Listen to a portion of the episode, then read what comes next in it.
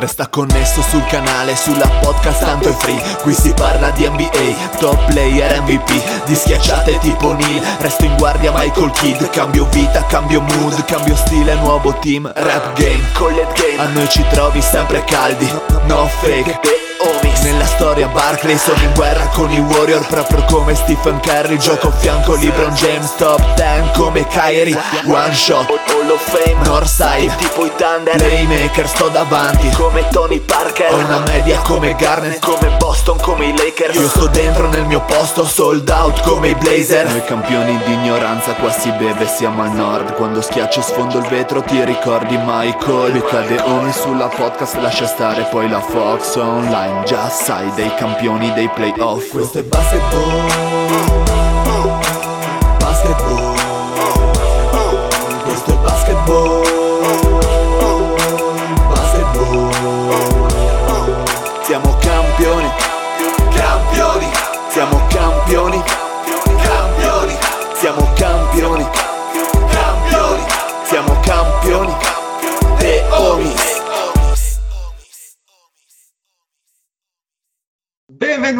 Benvenuti a questa nuovissima puntata di The Homies.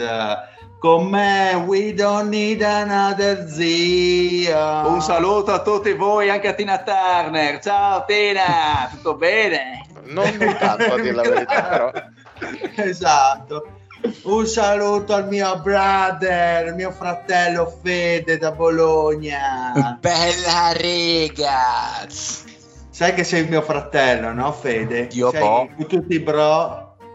Eh, purtroppo hai Tutti perso brother. una cugina qualche tempo fa, quella stronza, ti è rimasto il Wow, mamma mia. Ma- che brutta Scortese. persona. Eh, Mamma molto. mia. Una saluto al Mario. Una saluto? Una saluto al Non so, dile, ti sento un Cioè, dopo bomber c'è impassato, saluto. Sì. Sì, sì, Eh, ma sì. sono, eh, sono scattate le 22, quindi... Eh, ragazzi. Ah. Figurati, figurati tra un'ora com'è. Vabbè, un saluto a tutti comunque. Un saluto a una persona finissima. Un educatissimo, un Educatissimo- educatissimo. edu- educatissimo Lorenzo.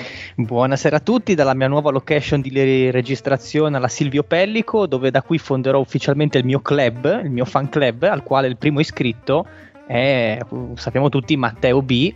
Non diciamo il cognome, vabbè, per privacy, quindi le tessere sono a vostra disposizione, mandate, mandate le Ma domande. come mai proprio questo Matteo B? Come mai? Eh, devi dirlo te, zio. Cioè, Matteo eh, Bessina Denaro, dai, possiamo dirlo. A, a a quanto Ah, pare come, nel- tuo, come tuo primo fan eh, assoluto, A, insomma. a quanto pare nel- nell'Udinese ci sono delle persone di un certo livello di cultura e raffinatezza che hanno riconosciuto in me un, eh, come si può dire, un faro, una guida spirituale da seguire. Quindi Oh, eh, Matteo non mi voglia perché insomma so che ascolterà questa puntata, ma insomma avere come primo fan uno che ha evidenti problem- problemi mentali non mi sembra Eh, il massimo insomma della, così, della, della stima. ma non importa, molti fan, molto onore per No, parafrasare. non credo, non credo. Comunque un, un grande salute a M. Beltrame, non diciamo il nome.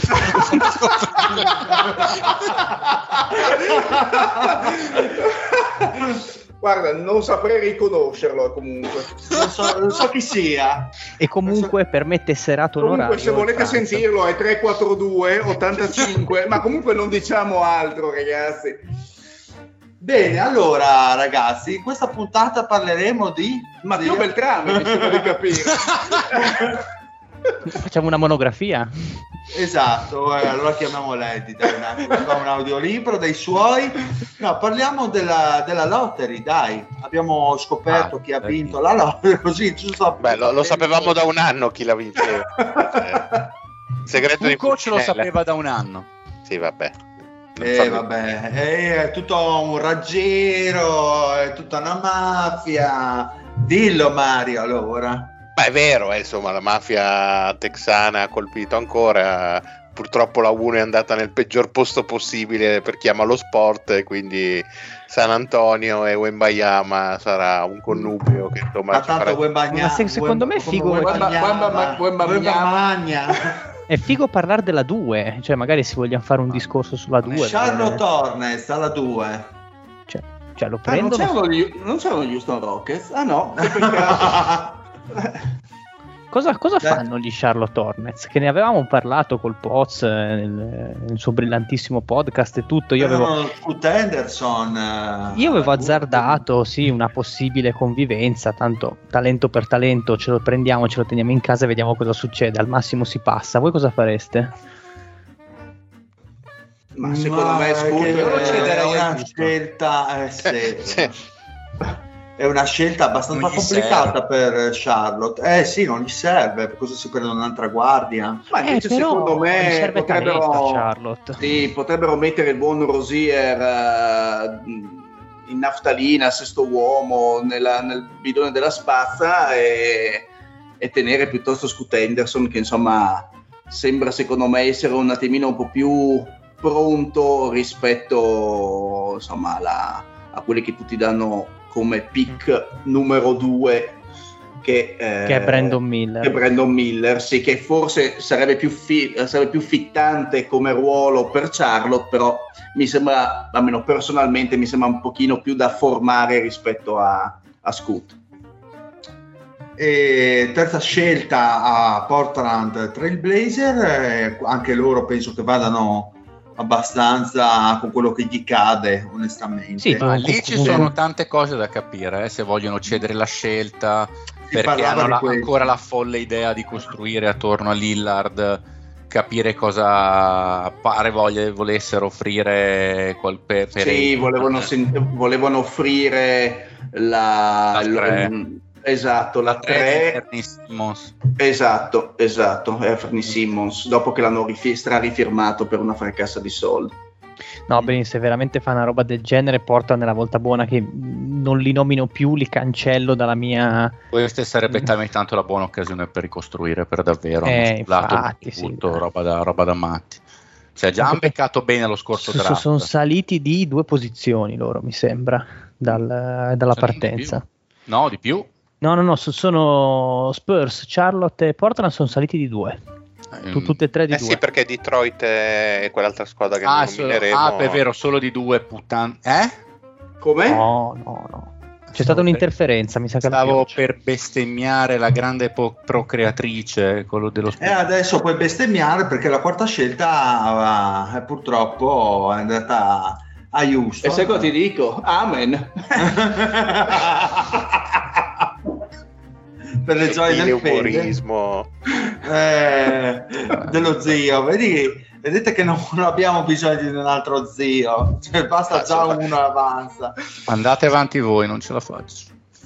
Bene, andiamo alla 5 allora. E- Sì, lasciamogli il tempo di riprendersi. No, di- parla tu, Lore, dai, chi prendiamo. Io non lo so chi prendiamo alla 4, nel senso che io non ho avuto la forza di guardare, non ho ascoltato un singolo podcast che, che parli di cose, non ho voluto leggere niente. Stato... Allora, io parlo, di, io parlo per sentito dire, cioè parlo di, di quello che ho sentito dal, dal- dal nostro guru, dal nostro referente in materia, cioè il POS, cioè sotto la 3 comunque adesso non voglio rincarare la dose, tirare badilate. Siamo nella Sì. merda! Ecco, appunto, sì, perché eh, non, non Il trovi livello cala drasticamente. il giocatore che ti cambia la franchigia, non lo trovi. Questi No. due, i gemelli Thompson, Eyman eh, Sì, e Hausar. Terry, che questo qua, quella fase Sì. da dopo.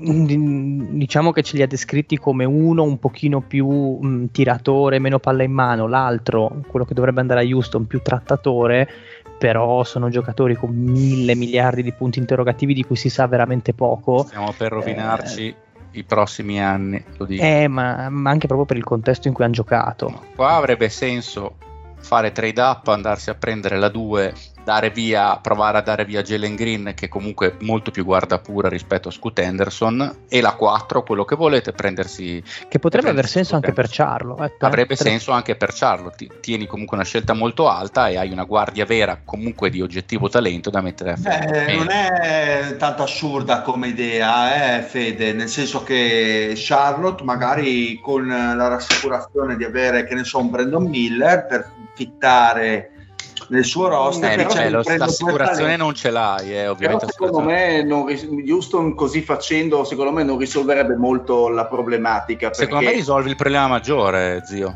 No, Manca l'uomo perché- franchigia e lo prendi. però in realtà il problema è il playmaking e lo risolvi parzialmente perché togli, cioè ti rimane comunque Porter che eh, non, non, non, sapresti dove metterlo. No, eh, ma Porter come lo... Non, eh no, ma è che affianchi, io lo, lo metto nella cella con Burzu e lo faccio coltellare. Va bene, ho capito, ma togli Uh, Jalen Green che delle, delle, due guardie è quella sincer- sinceramente migliore Certo. Quindi togli la migliore delle due guardie, inserisci un'altra guardia e dove, dove sta lo step up? Nel senso... No, beh, lo step tanto... up che Scoot Henderson è molto meglio di Jalen Green. Esatto. Cioè, sì, ti dà... va bene, cioè, ma non, non, penso sia da solo un uomo franchigia, devi comunque... Cioè, o, sì. Cioè, o meglio, mm. può esserlo, lo sarà, boh, ci... la sensazione che possa essere un simil Westbrook più intelligente e con, e con più tiro e quindi porca puttana. Cioè, cioè che è descritto così è un giocatore totale. Un... È un giocatore totale, la, la, la, potenzialità è quella, cioè comunque il playmaking te lo dà lui, poi c'è il mercato e, e si fa e, e, vai avanti con Scoot Henderson, Jabari Smith e Shengun e vedi dove ti portano. Cioè a me Jalen Green eh, può essere uno da 25 di media partita secondo me lo, e lo no, sarà. Io, Però me avrebbero, avrebbero, senso, avrebbero avuto senso a vederli insieme non eh, ma non, non puoi quello... eh, ho capito ho capito. Ah certo che avrebbe avuto senso ma magari porca puttana non, non è arrivato. E, e, quindi fai quello che, che, si può fare. Cioè secondo me la cosa peggiore che si può fare è prendere un Amen Thompson o quel cazzo che è che Mm, non è né carne né pesce, prendi Arden eh, in free agency, lo strapaghi stramilioni, tra due anni è iperbollito e prendi un giocatore che non fa la differenza e... Quando dici due anni intendi due giorni? cioè, è strapagato dal giorno 1 ed è bollito completamente entro due anni, intendo quello. E, e hai un progetto che sai già che non ti porterà da nessuna parte, quello è il peggio è una di quelle robe che dici sì, magari facciamo una o due apparizioni ai playoff, che cazzo ne so io, magari un secondo turno se sculi. E, e, sono proprio quei progetti che sai che dall'inizio non ti portano da nessuna parte. Secondo allora, me. Vi, vi, fa, vi faccio un attimo una domanda. Eh. Anno, scusa Fede, il prossimo anno non avete la scelta? No. E 2025? No, non ne abbiamo per i prossimi tre anni. C'è, scambi, c'è, c'è di scelta, swap e scambio.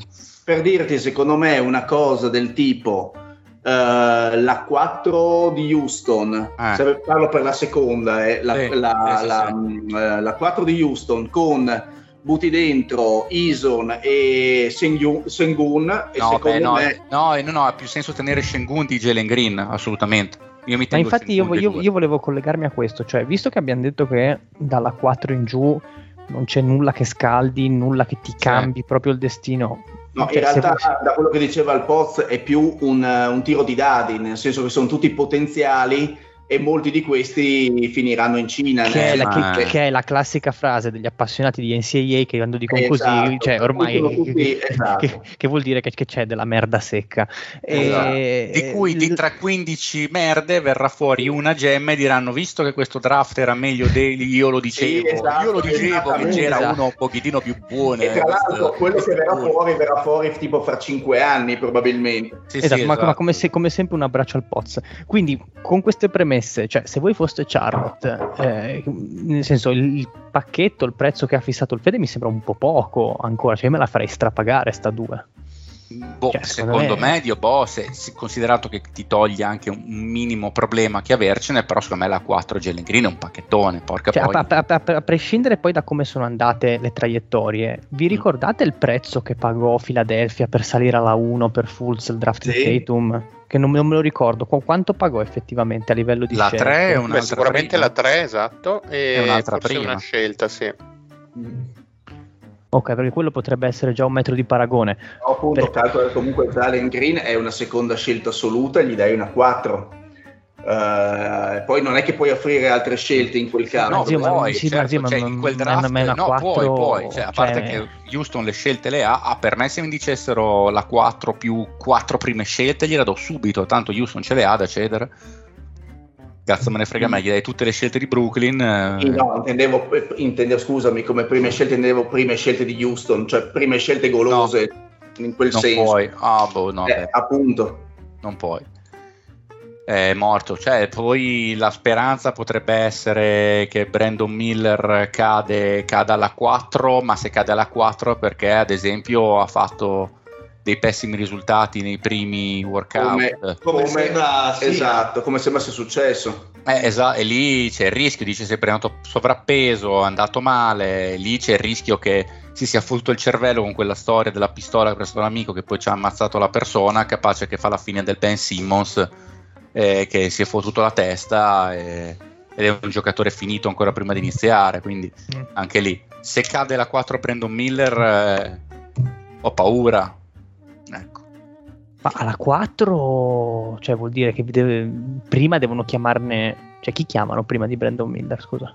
Ah, uno dei fratelli, dei gemelli. Sì, un puro stile Portland, nel senso che... Sì, no, beh, però se li chiamano, se lo chiamano, anche se per me vuol dire che Brandon Miller, che era scontatissimo alla 3, addirittura papabile 2 a un certo punto, ha vuol dire che ci sono delle red flag eh, sì, pesanti. Esatto, esatto.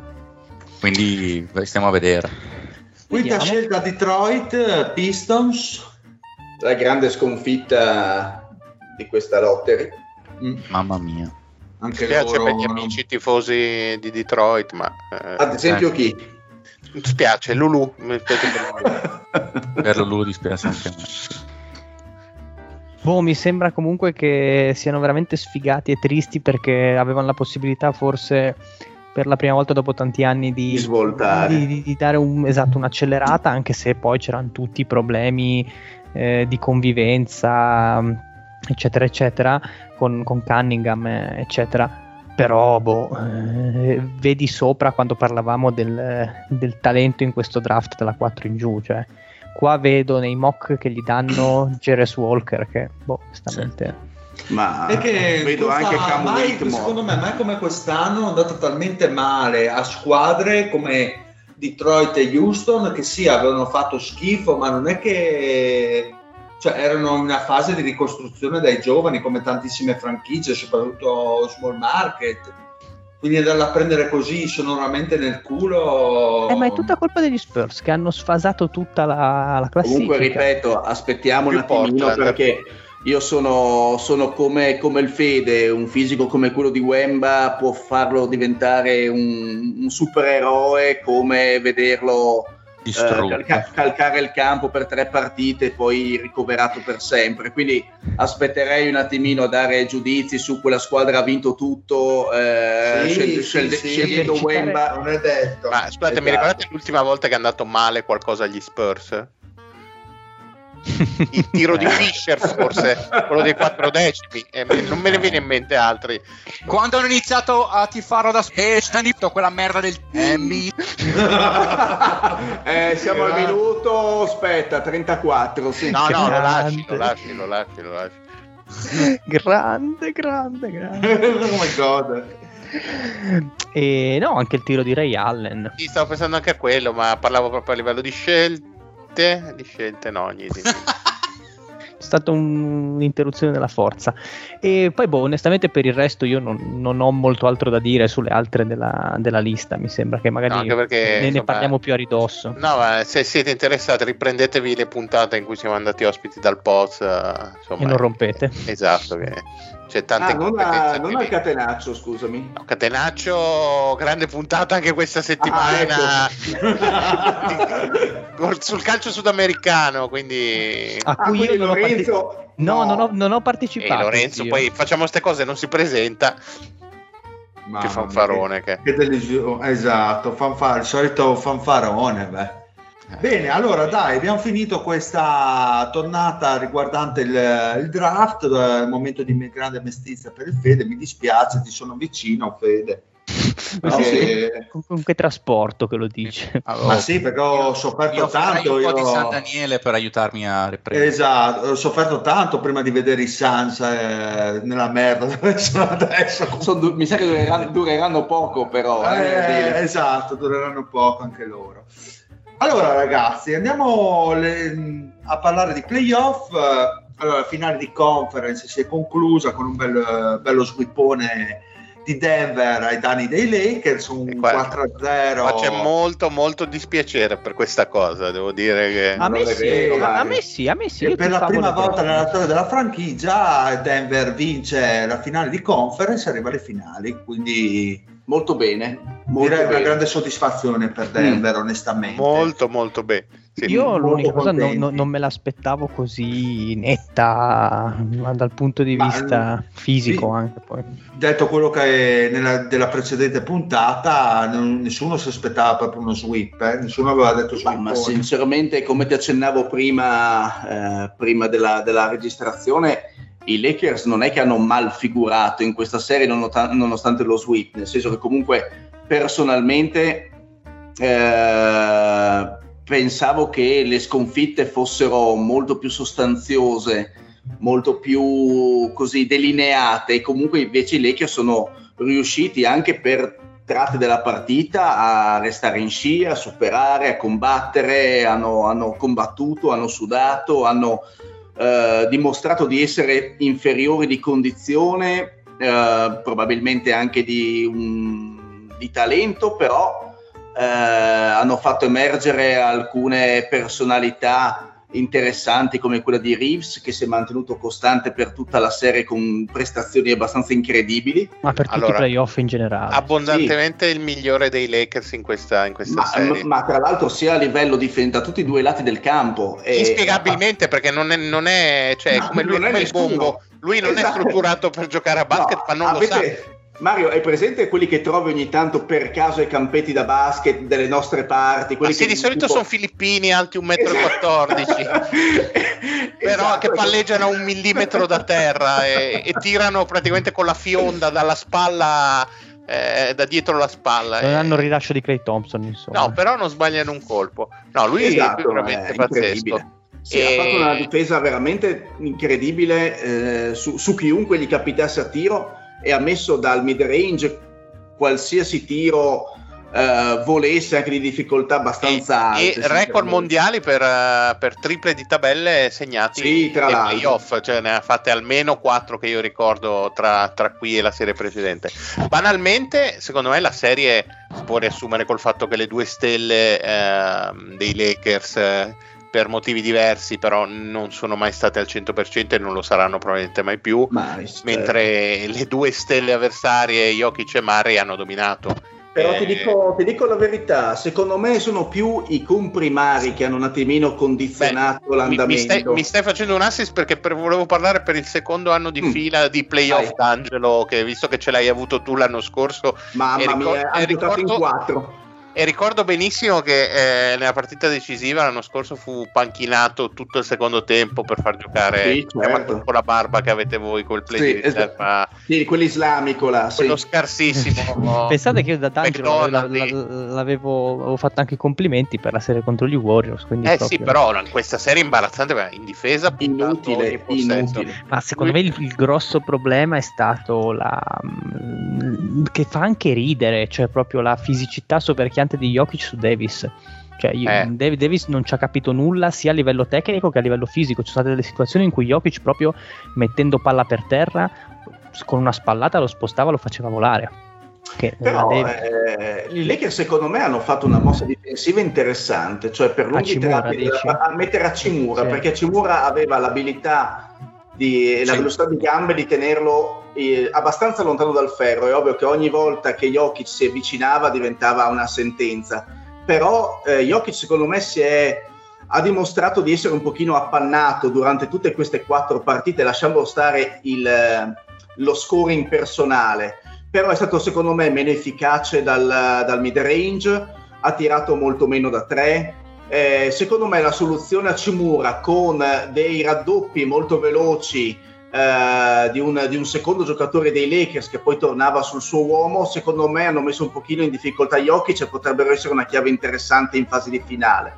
Vero, però... vero zio, però comunque hanno sempre esposto Davis, cioè togliendo Davis dalla marcatura di Jokic e mettendolo, che ne so, sul perimetro, su Caldwell Pop, Gordon chi per voi o chi per loro, eh, ce l'hanno veramente esposto alla circolazione di palla dei Nuggets Infatti, non comunque... a caso in gara 4 Gordon ha segnato una valangata di eh, punti. Eh, perché, perché ovviamente... cioè, sei sempre stato in ritardo, sempre molto tendente a giocare interno sul pitturato, quasi come a difendere il ferro, e Sì, se è lo sono inchiappettati.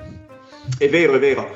Ma quello che dicevo prima è che Denver, secondo me, ha goduto, lasciamo stare le due stelle, perché secondo me Murray ha fatto una serie di finale di conference sontuosissima, cioè infermabile, infermabile perché aveva un tiro in sospensione, un jumper dalla media che penso abbia avuto, adesso sarebbe da valutare la percentuale, ma secondo me assurda. Ma A Beh, se togli i primi tre quarti di, di gara 1 dove aveva tirato male, ma poi comunque l'ha decisa nel quarto Sì, quarto. Una, una cosa impressionante, ha tirato in faccia a chiunque dal, dal mid range e con una facilità estrema. Secondo me sono stati un pochino i comprimari perché Gordon eh, ha, secondo me, difensivamente eh, limitato parecchio, lasciamo stare LeBron, ma, eh, LeBron, ma ha messo in difficoltà tantissimo i movimenti, i movimenti in attacco dei, dei Lakers e offensivamente ha fatto il suo come l'ha fatto ad esempio eh, Green che è, entrato è, è il classico veterano che secondo me in questa squadra sta divinamente bene ed è eh, super funzionale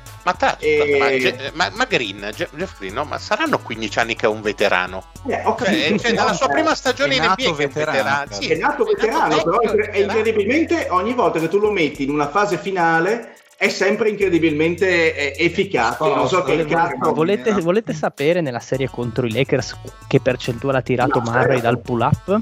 Ma certo Il Enorme. 61%. Ecco, Mamma mia. Su, Ma su- era- su- era su 13 evidente. tentativi a partita. È Era la seconda evidente. statistica più incredibile delle finali di conference dopo la percentuale dal campo del Time Lord dall'altra parte. Vecchio cuore, mamma mia, l'unico che regge E, la no, e la, la cosa divertente è che in catch and shoot il 28%, però vabbè, su un volume molto minore. Ok. E anche Caldwell Pope che ad esempio in gara 3 per dirti in, una parti- in un momento della partita punto a punto ti scaraventa 5-6 punti uno dietro l'altro, cioè Denver effettivamente da quel punto di vista è una squadra molto molto competitiva. Che- quintetto di Denver veramente molto molto forte, Sì. è assemblato Dal- veramente bene. Dall'altra parte, se posso fare un'unica nota e poi chiudo, perché comunque è l'unica serie che ho visto, quella di Miami, mh, Boston, me ne sto strafregando il cazzo, ma ehm, Denver secondo me, io non so se ancora, ho la sensazione da una parte che non abbia ancora usato sue, la, tutta la sua mod- modalità, eh, diciamo, di, di gioco, tutto il suo potenziale, ma dall'altra, se questi Lakers, senza un'effettiva eh, creazione di gioco offensivo sono a tratti riusciti a mettere in difficoltà Denver che ehm, eh, hanno, hanno comunque lasciato eh, linee di penetrazione libere eh, a volte tiri da tre liberi su un, un passaggio una circolazione palla non idilliaca dei Lakers mi viene da pensare che questi Denver non siano una corazza siano sì fisicamente dominanti ma che a livello di gioco una squadra organizzata come può essere ad esempio Miami, dico un nome a caso, possano metterli anche in seria difficoltà, nonostante fisicamente Denver sia superiore per Eccellente. centimetri, per uh, abilità dentro e fuori dal perimetro, eh, abbiano tutto per essere mh, infermabili, ma secondo me non lo sono così tanto hanno delle lacune difensive che secondo me i Lakers nelle, nel loro modo di giocare hanno evidenziato. Questo è un po' il mio, il, diciamo, il mio punto negativo nei confronti di Denver perché questi Lakers in attacco hanno vissuto di singole azioni. Eh, LeBron spesso perché fisicamente non ce la fa ha giocato in post basso eh, arretrando, sculando, sculando per riuscire a avvicinarsi al ferro rallentando anche il gioco dei Lakers facendosi punti ma secondo me non agevolando il gioco.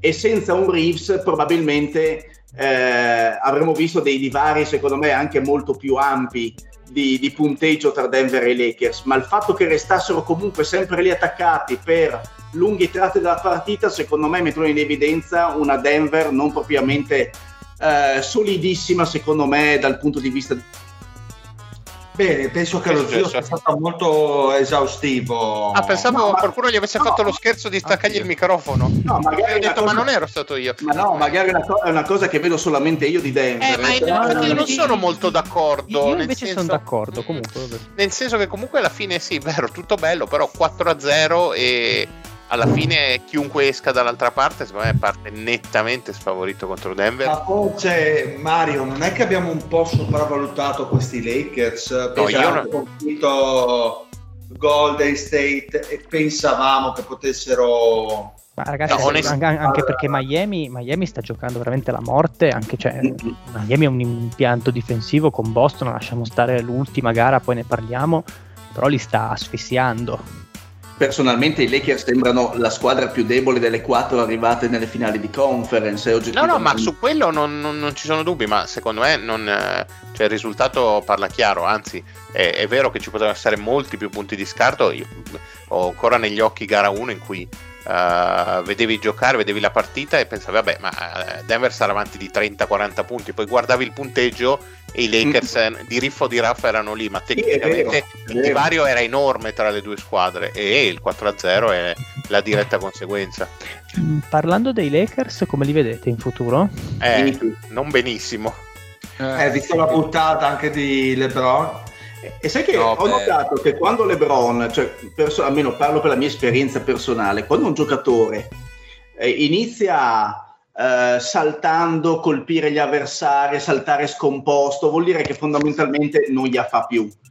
Eh, o che è stanco o che è o è sfinito proprio fisicamente. proprio non, scordinato, non gli arriva il sangue sì. al cervello. Eh. Esatto, probabilmente è ovvio che un giocatore di 39 anni non ha più la stessa energia e secondo me è difficile poter immaginare Vabbè, questo, ma Le, Lebron più di così che cosa gli si può chiedere? No, ma infatti, no, è infortunato fatto... al piede, questo è noto, aveva proprio dei, dei limiti incredibili ha fatto, ha, fatto un, ha fatto una serie incredibile per essere un giocatore di quell'età e con un problema fisico, ha fatto una serie incredibile eh, che solamente un giocatore di quel livello può permettersi di fare. Dico solo che se il core è questo anche il prossimo anno non possiamo e non sappiamo nemmeno se Reeves verrà rifirmato, no, a che cifra, cazzi e mazzi, anche perché sappiamo bene quanto un giocatore che fa la stagione No, vabbè, ma lo, lo, rifirmano, gli danno una valangata no, di soldi e lo farebbero. Mario, sto dicendo sì, che io sono convintissimo che lo firmino, ma quanto sappiamo di Reeves?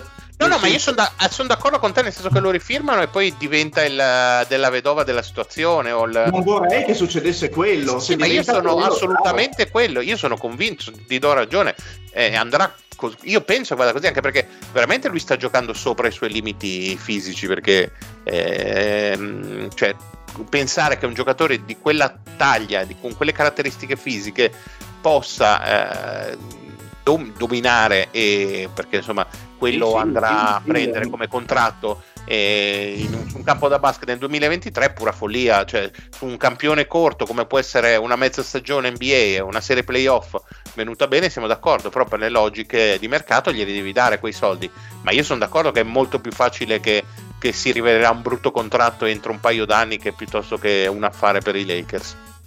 Per quello, ti, per quello ti dico che i Lakers del prossimo anno non mi sembra, ripeto, possono magari ci sorprenderanno con delle mosse imperiali, però così come sono non penso, secondo me su una cosa delle tante stronzate che scrive dice il Pat, forse una l'ha detta correttamente che ha scritto oggi sul gruppo Telegram, cioè secondo me i Lakers, il valore dei Lakers è quello del, del, della fine della regular season, cioè un quinto, sesto, settimo posto.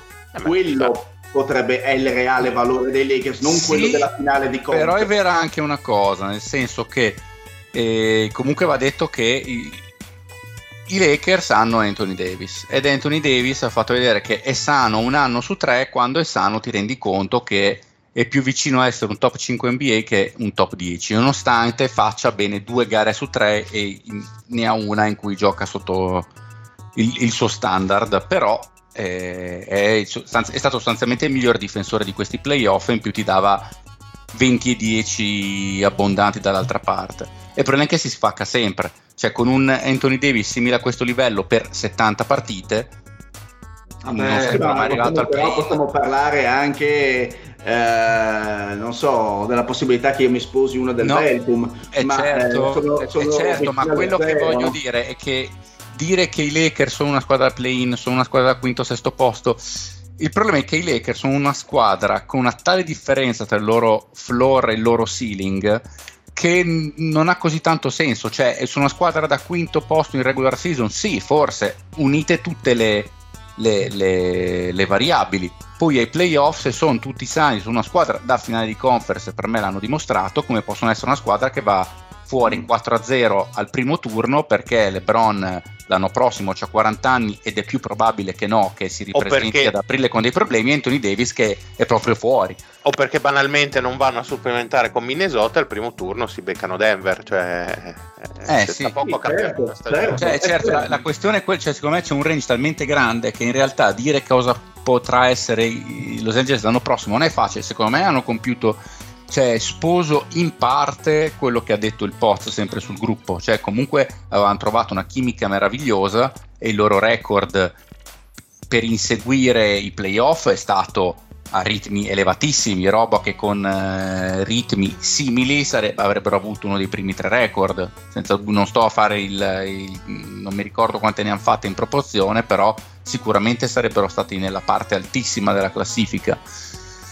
Poi eh, LeBron l'anno prossimo può fare 4-5 mesi come ha fatto in regular season adesso, prima purtroppo di farsi fuori il piede, oppure riesce a, a riposarsi sono, un po' di più. Sono troppi se, Fede, troppi Siamo se. d'accordo, devo dire che Eh. faccio proprio fatica a dire, poi dipende cosa fanno ovviamente. Ma- in, eh, Come avevo semplicemente Eh, ma, accennato, ma, cioè, per tagliare la testa al toro a questo corpo, quanto gli dai ancora di futuribilità? Un anno. Eh, un anno. ancora un anno, Dai. sì, Un anno. Un anno. Ah, no, poi LeBron non si ritira o se ne va o va a giocare con l'ultimo nonni. Walter. Tanto LeBron ha ancora due anni eh, di contratto con i Lakers, quindi un anno ci può stare. Poi cioè, diventa un po' sparare contro la Croce Rossa perché non, non ha futuribilità questo roster, ma lo sapevano da prima quando si sono presi LeBron e Anthony Davis. Forse speravano diciamo una condizione fisica migliore di Anthony Davis che si è rivelata a quel punto un tiro di dado abbastanza eh, disastroso da una parte. Certo. No, quel- quello che mi sento di dire comunque è che è più probabile che no che i Lakers l'anno prossimo avranno una stagione peggiore di quest'anno perché le loro stelle per un motivo o per l'altro hanno problemi fisici, per età, per, per ten- per, eh, tendenza agli infortuni, quello che vogliamo. Non è impossibile pensare che se riescono a ripresentarsi in una buona condizione fisica con la buona chimica che hanno raggiunto e aggiungono un pezzetto interessante, non li vedo sotto quasi nessuno.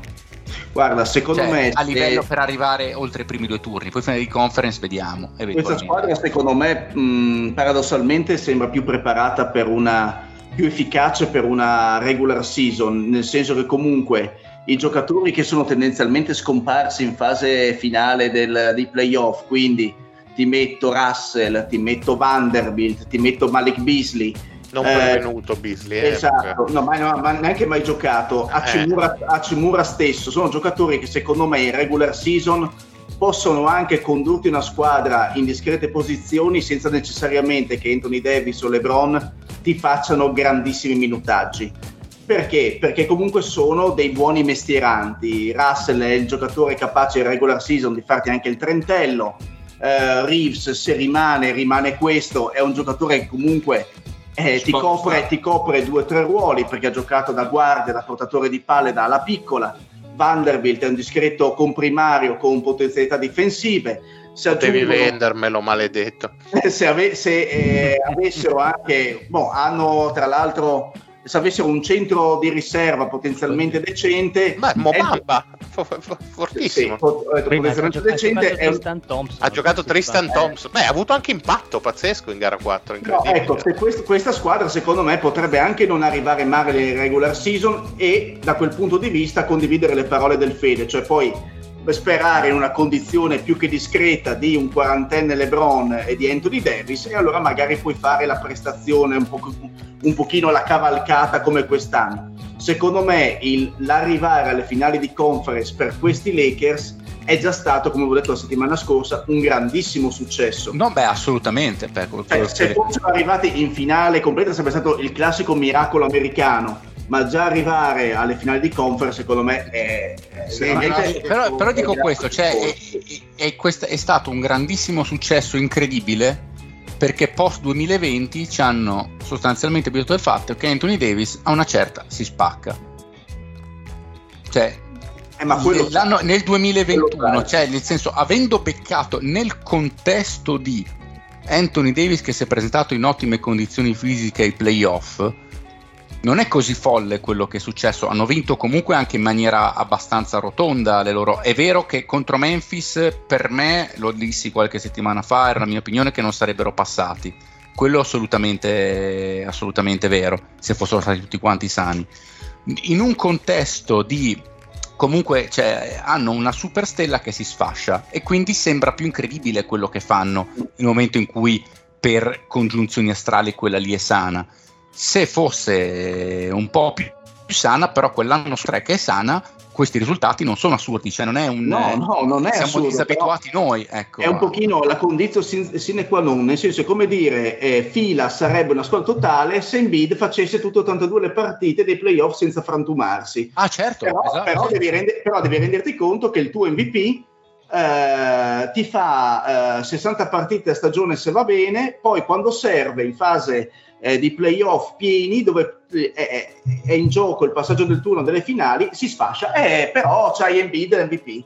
Eh, però non abbiamo capito comunque niente, nel senso che non hai a fianco una squadra, una squadra vincente che ti porta No, no, certo, però almeno. Anthony Davis due volte su cinque negli ultimi anni è stato sano, almeno ha fatto vedere quello che valeva. Embiid Vabbè, ha, vinto un, incredibilmente... ha vinto un titolo, eh, Esatto, cosa esatto, che esatto. Embiid non ha fatto.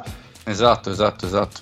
Poi se prendono dai. un pezzo in più, i Lakers secondo me sono un- almeno un pezzo indietro, cioè un- senza dire una stella che vabbè adesso non stiamo a fare robe folli, ma un, un role player di alto livello, più affi- diciamo un livello Wiggins, so, una roba del genere.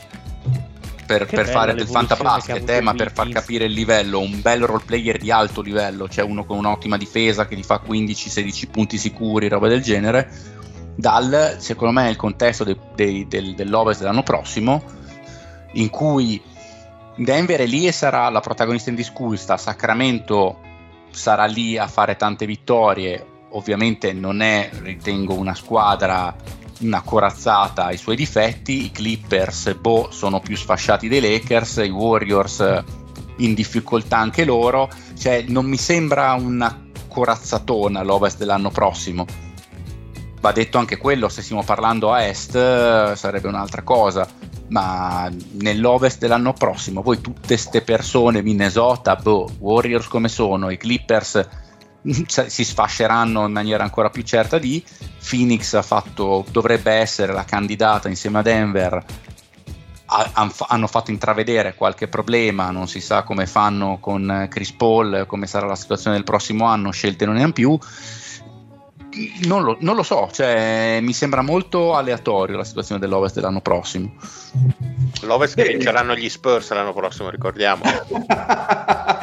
e il deal sarebbe felicissimo. Eh, voi ridete, ma poi piangeremo tra un anno.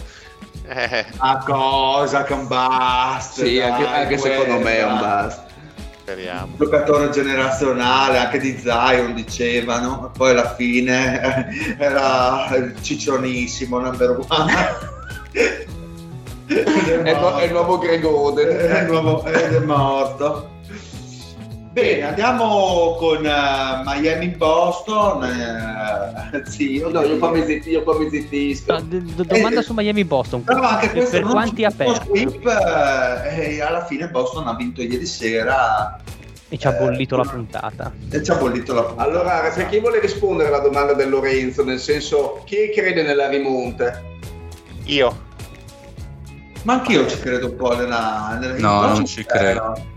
Un po' ci spero. difficile, difficile, ma di tutti i 3-0 nella storia, secondo me questo è quello che può andare più vicino di tutte a E dici che è un ribaltarla. 3-0 falso? No, Qual è assolutamente no. ha vinto Nessuna. con un 3-0? Mai. Nessuna a dire.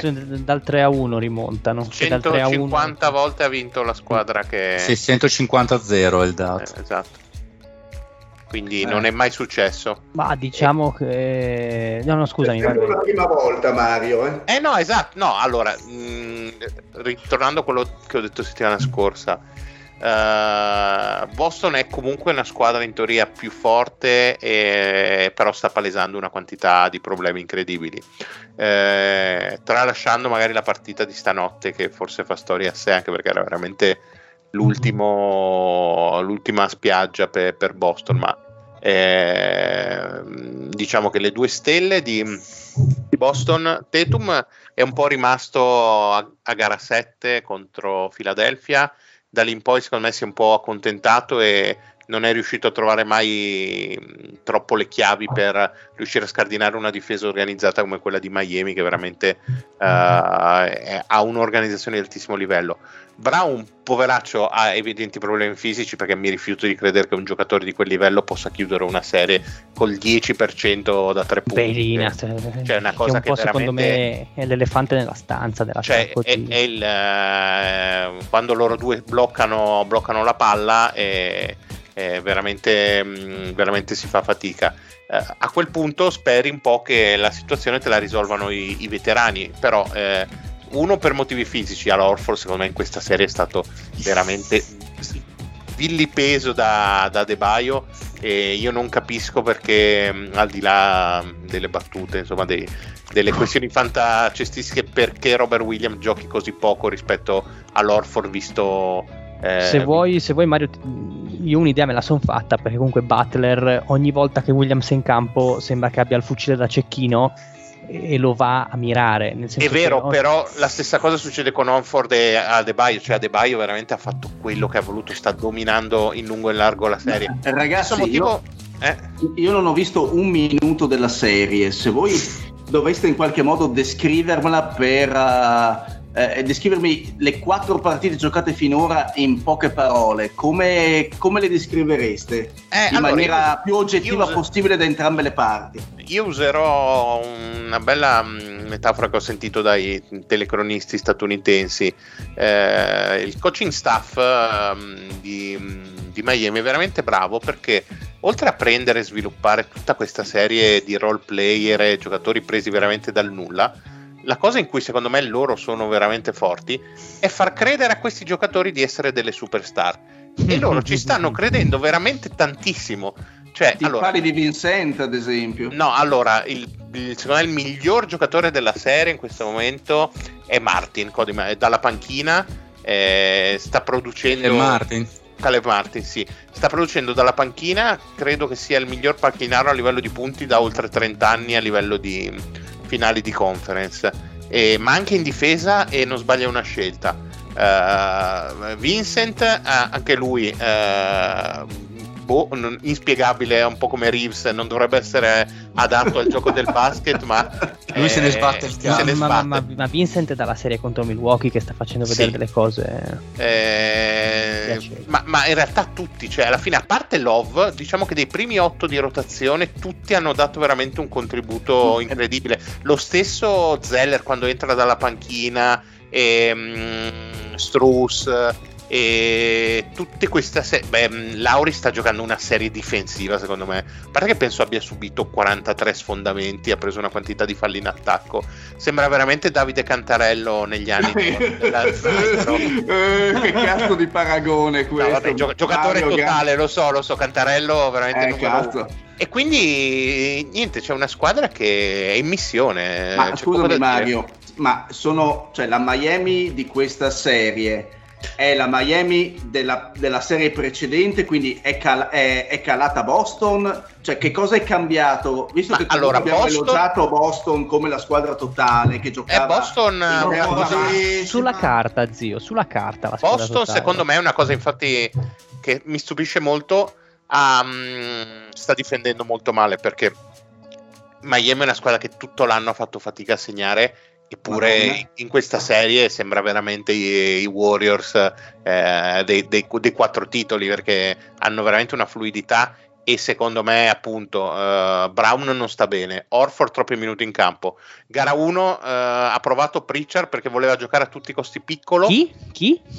Prisciak al, a posto di non far giocare Grant Williams ha provato Prisciak Prisciak è stato anche lui stuprato in lungo e in largo anche perché ovviamente figurati un nano del genere contro la fisicità. Butler non gli sembrava vero eh, di trovare di trovare, ha detto ma perché sta giocando il raccattapalle probabilmente e, e, quindi mh, a livello secondo me difensivo la sta perdendo Boston perché non è possibile che un attacco che ha veramente fatto cornate tutto l'anno facendo fatica ad arrivare ai 100 punti sia così fluido e Boston, uh. eh, Miami sta vincendo praticamente tutti i duelli e eh, Boston non, eh, al di là della partita di stanotte non sembra avere eh, trovato la chiave. Eh, anche perché poi ti presenti 2-0 dopo aver perso entrambe le partite in casa aspetti una reazione d'orgoglio invece prendi una ripassata cioè un meno 30 pauroso che veramente eh, lì ti fa capire che con la testa questo gruppo secondo me non c'è più. Mazzulla Uh, sta anche lui secondo me perdendo la serie perché non, uh, non, ci sta capendo molto e Spolstra se lo sta portando in giro col guinzaglio sostanzialmente. Sì, sinceramente vedere Miami che si porta mh, mm, sul 2-0 vincendo le due partite in casa a Boston è sembrata anche a me un po' lesa maestà eh, quasi. Sì, esatto, esatto, perché comunque eh, il, il TD Garden ha sempre portato eh, bel gioco, nel senso una, una, squadra sempre molto rognosa, Boston sempre molto difensivamente aggressiva e vedere Miami sul 2-0 dopo le due partite in casa dei Celtics sinceramente mi è sembrato già lì un po' strano che qualcosa non girasse benissimo.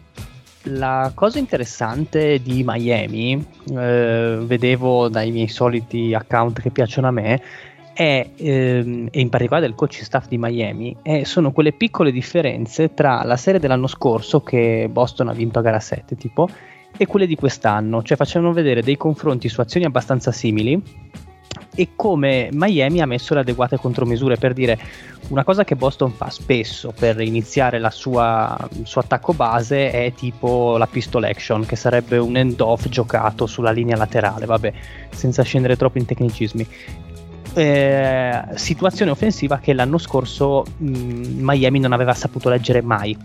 Quest'anno, per dire, è bastato mettere Adebayo un pochino più avanzato, quindi nella zona della lunetta di tiro libero, e ha mandato praticamente in confusione qualsiasi tipo di veletta offensiva di, Miami, di, di Boston, perché sia Brown che Tatum non sono riusciti a prendere ritmo dal palleggio in penetrazione, non hanno mai trovato uno scarico pulito per i compagni e, e, da lì quindi il famoso attacco di Boston che comunque ha dominato la stagione regolare perché comunque Boston rispetto agli anni scorsi in attacco era migliorata molto è venuto meno.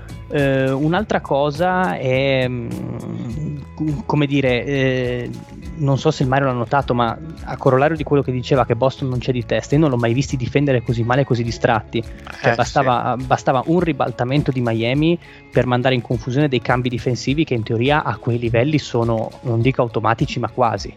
Eh, gente che comunque si guarda, giocatori che fanno finta di andare su un raddoppio e invece si trovano a metà strada. Ma basta vedere come hanno affrontato la zona press quando gliel'ha proposta a Miami. Esatto, esatto. e il, gli, gli, under 20 sanno, sanno, bene o male prendere un paio di contromisure. Loro sembravano avessero visto per la prima volta l'Eldorado, cioè una roba veramente incredibile. Che, che tra l'altro Miami sta facendo tutti i playoff così. Io stento a crederci che Mazzulla e company non, sì, non, non, non, abbiano preparato questa situazione perché eh, Miami ha messo nel sacco Milwaukee e New York facendo tanta tanta zona. Mi sembra assurdo che, che Boston non abbia preso delle contromisure e i giocatori ce l'ha perché il quintetto con ehm, cos'era Brogdon, Tatum, Brown, White e Orford quindi il quintetto basso ha delle metriche, delle statistiche positive, però non l'hanno mai cavalcato così tanto.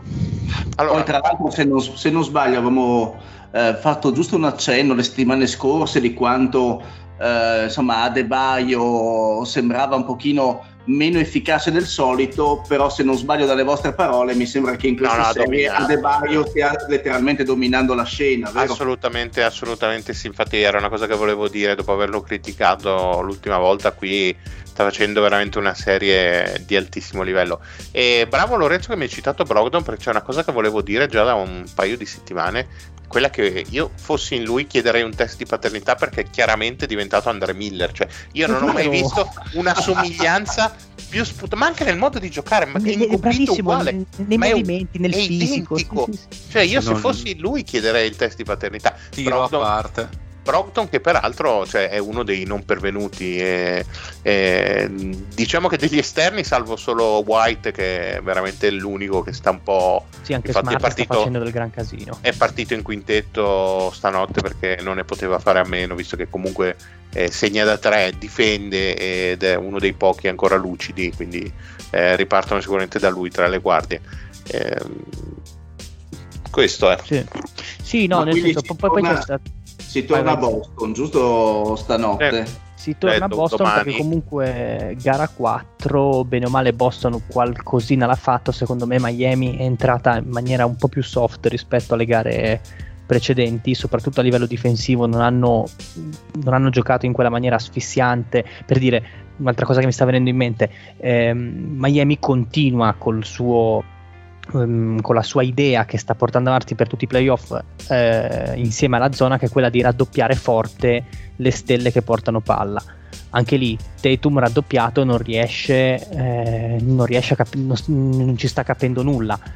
Raddoppi e difesa forte eh, fisica che sono venuti meno un po' in gara 4 Boston ha giocato in maniera più perimetrale con tante volte i 5 fuori e l'ha portata a casa vediamo se questo è un indizio. Infatti, è l'unica volta in cui il differenziale mh, dei punti segnati da triple è stato a favore di, eh, esatto. di Boston, che ha segnato 18 triple, ma nelle altre partite lo scarto in questo fondamentale è stato enorme. Eh, difeso ah, malissimo Boston sul, sul tiro da tre. Io appunto non credo che questa sia una tendenza per il futuro della serie che Boston può cavalcare perché vedo già eh, i cervelloni di Miami prendere le dovute contromisure, quindi secondo me è stata una situazione poi una, sì, un relax eh, mentale. sì, esatto. non segni sempre quasi 23 fisiologico. sicuramente. Poi, poi magari ci sta è che Boston vinca in casa per tutti i famosi discorsi la mistica al pubblico eccetera eccetera. Però faccio fatica a vedere tre gare di seguito vinte da questi Celtics contro poi Miami Miami è nata meravigliosamente eh beh ma non da oggi sì, sì. è una plausibile Denver Miami come la vedreste? è che praticamente si rompe lo spazio-tempo perché hai playoff Jimmy Butler contro playoff Murray, cioè i due giocatori che più si trasformano, veramente viene fuori un po' Avanzano gli Jokic, purtroppo. Eh sì, eh, vabbè.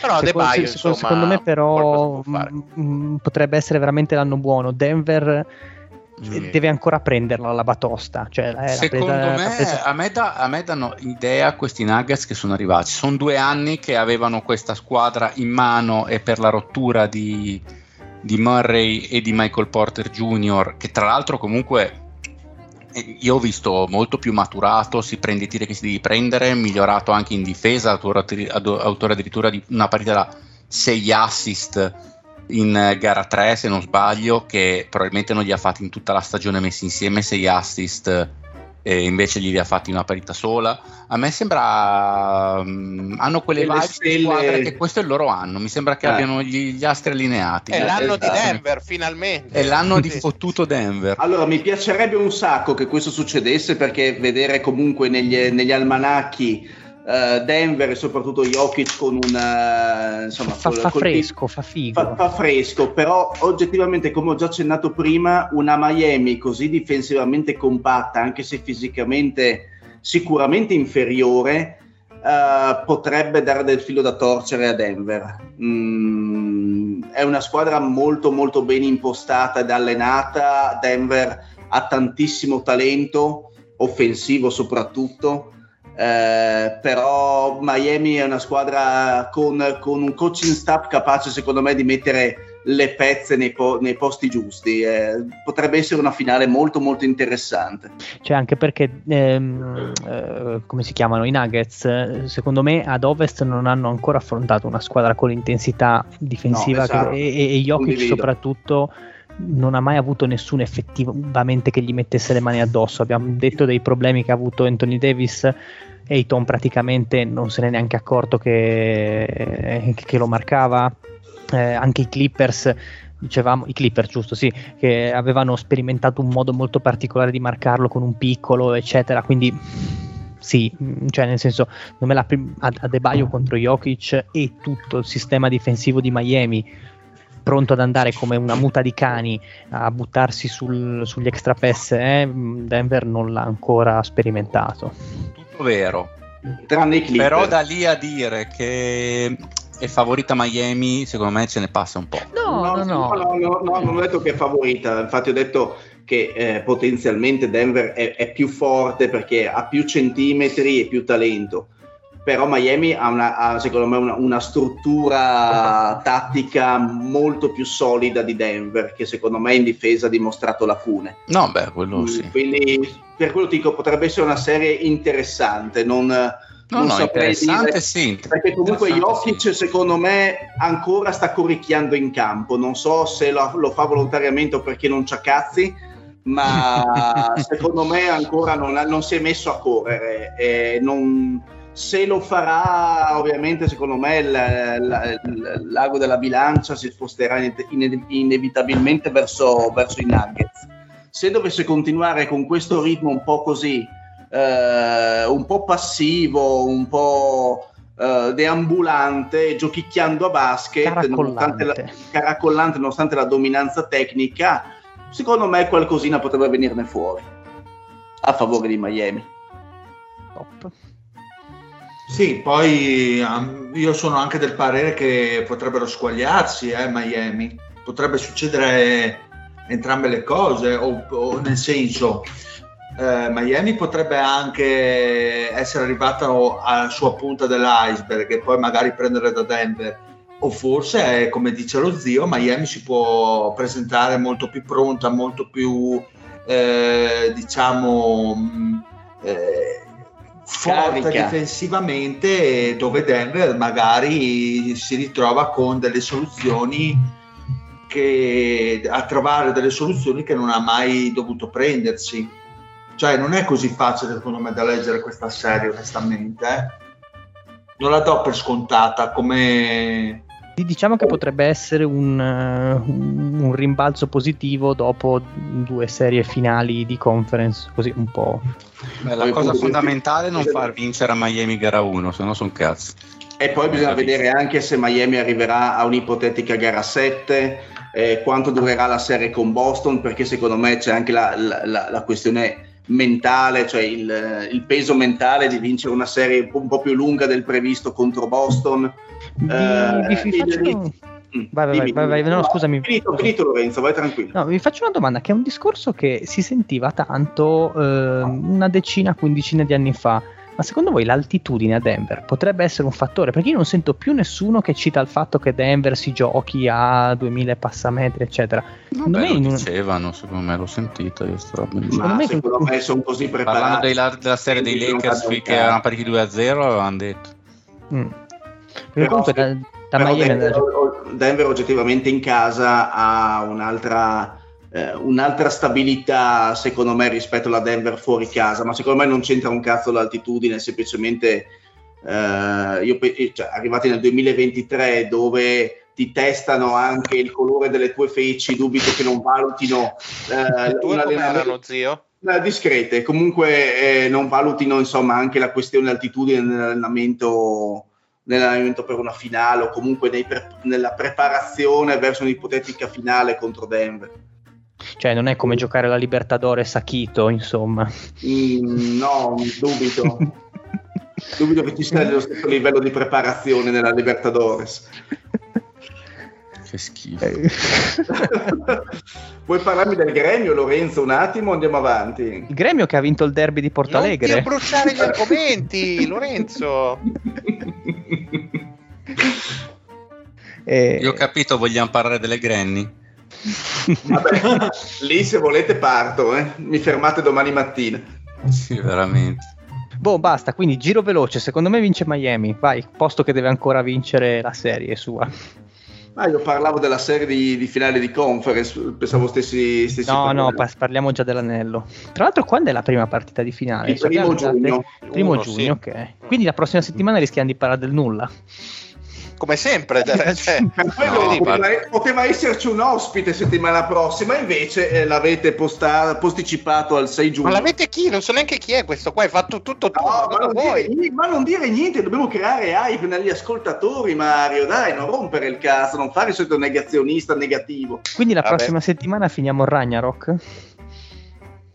Cazzo, è vero. Non ci cazzo. sono, non ci sono, non ci sono. Non ve- Eh, Fede, tu cosa ne dici? Visto che sei un- Ma come tergiversano tutti, ma... Eh, non Eh. lo so. Non hai No, da fare. beh, ma- Devi vedere con Giorgione quella sera. Ah, eh, sì, tra l'altro devi venire anche tu, Mario, se non sbaglio. Sì, sì, sì, assolutamente sì. Ma- se facciamo il Ragnarok vuol dire che praticamente non accenniamo le partite di fina- di- delle- della finale di conference Boston-Miami, non accenniamo Vabbè, a ma niente. cosa c'è da dire? Domani sera fa- vincono 60.000 a 2. E... Bon, Fede, settimana prossima Ragnarok allora, dai. Bene, fatto, posto. Porca troia. Oh, parleremo della Chapecoense. Va via. questa, questa... Io, vabbè. Dile, vuoi dire qualcosa per favore?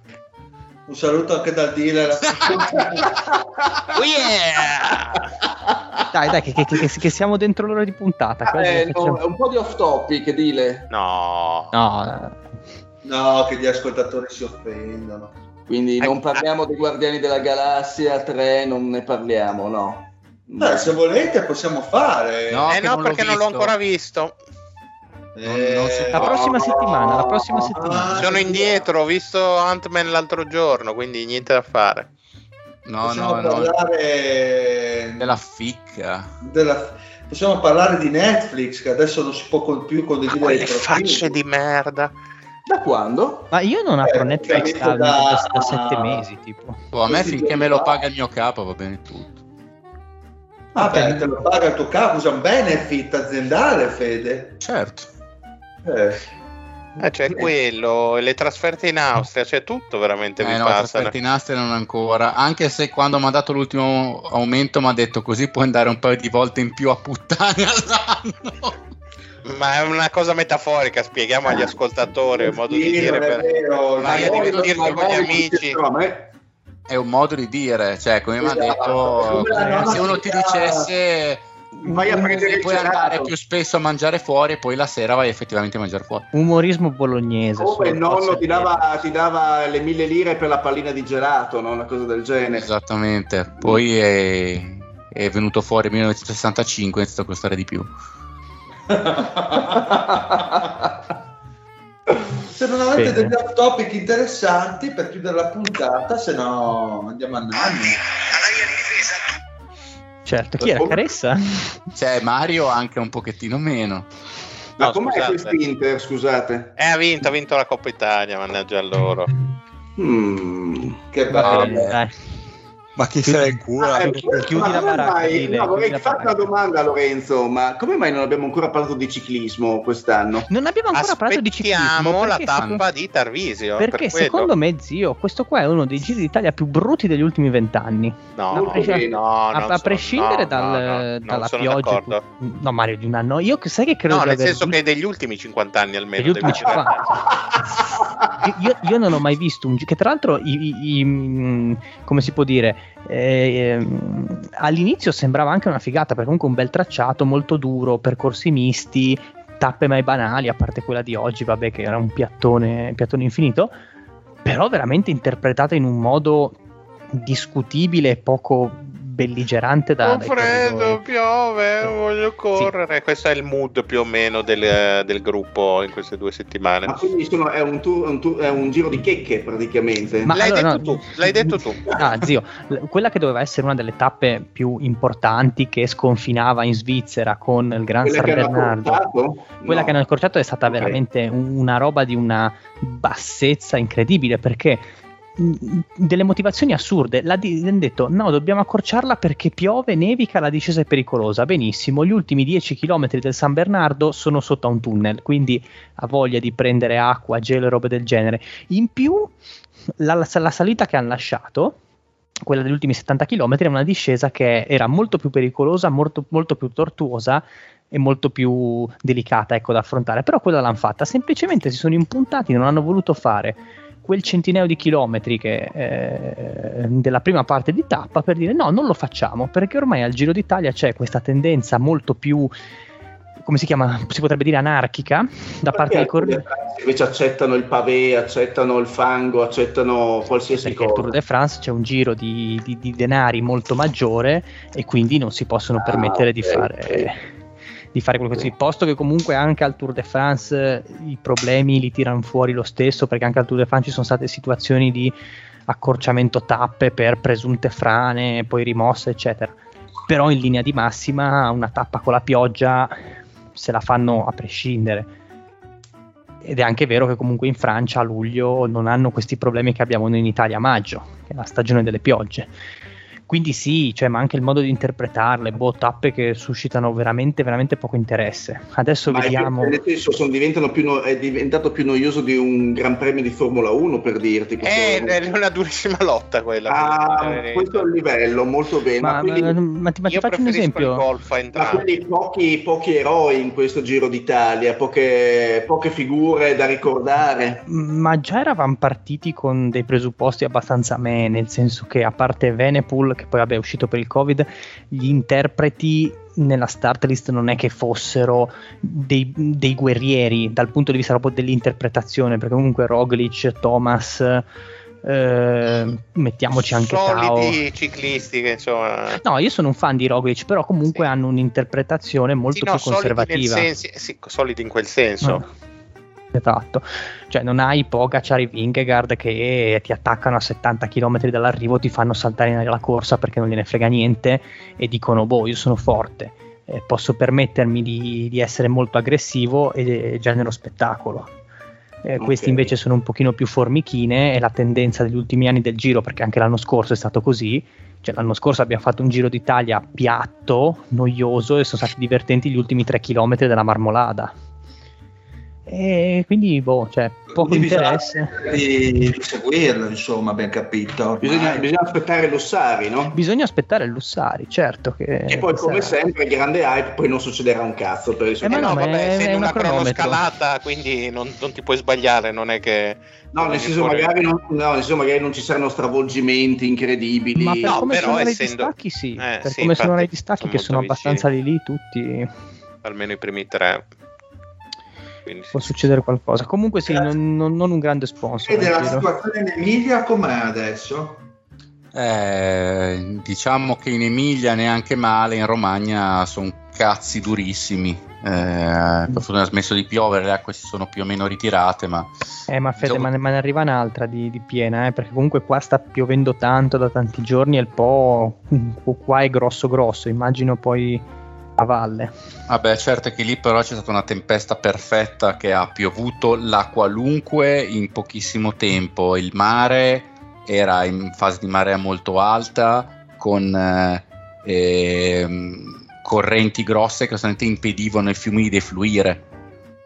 Mentre adesso c'è un pochettino meno questa situazione, il mare è più calmo. Adesso so che stavo- leggevo che il Po era molto alto, vediamo, trovo difficile che succeda in questo momento quello che è successo la settimana scorsa, perché comunque lì ha piovuto sostanzialmente dappertutto, in tutta l'Emilia, dall'inizio alla fine, lì magari la piena poi si va a dividere un po' per gli affluenti, un Vero, pochettina. Sì, com'è? Mario ormai ha vinto Inter, basta dai. No, però io sta cosa che apro Instagram per vedere le zozze, mi partono questi video di caressa, no- non me lo posso spiegare. Cioè di una scortesia incredibile Instagram. Fatti una domanda, risponditi da solo. Ma vabbè. Bene, ragazzi. Bene, direi che ci, ci aggiorniamo. Bene, perfetto. Quindi andiamo ai saluti. Un saluto al Mario. Buona serata a tutti continuate a, a leggere i libri di tutti i filosofi che, che, insomma fanno bene alla mente e allo spirito. Ricordati, tu sei uno, Mario. Esatto, esatto. Ma Bravo che hai capito cosa volevo dire perché quattro- non, non mi ricordavo cosa c'era scritto su quel cartello. eh, Anche 3, dirlo. 4, 5, dipende quanti ne ha mangiati Mario prima. Hai ragione, hai ragione. Un saluto a Lorenzo. Buonanotte a tutti e battendomi il pugno sul cuore dico io nego. Un saluto al Fede. Bella regas, alla prossima. Un saluto allo zio. E battendo i pugni io dico io vengo. Perfetto. Ma non credo, sai. non, non credo. Eh, Chiama un attimo tua Rick, moglie. Che... Rick, mi sa che questo è falso. Eh. Eh, anche a me. Un saluto anche dal Dile, alla prossima. Bella! Yeah! Porco Dio! Lo sai che la lascio questa, vero? Natasha from St. Petersburg, she was a trapezist. Vladimir from Chernobyl, he was a penguin boy, a penguin boy. Oh, a penguin boy, bloody, a bloody penguin boy. And she's flying in the lights, and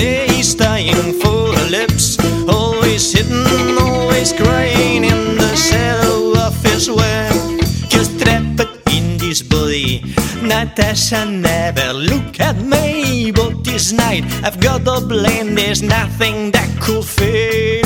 Just trapped in this body. Natasha never look at him, but this night he's got a blame. There's nothing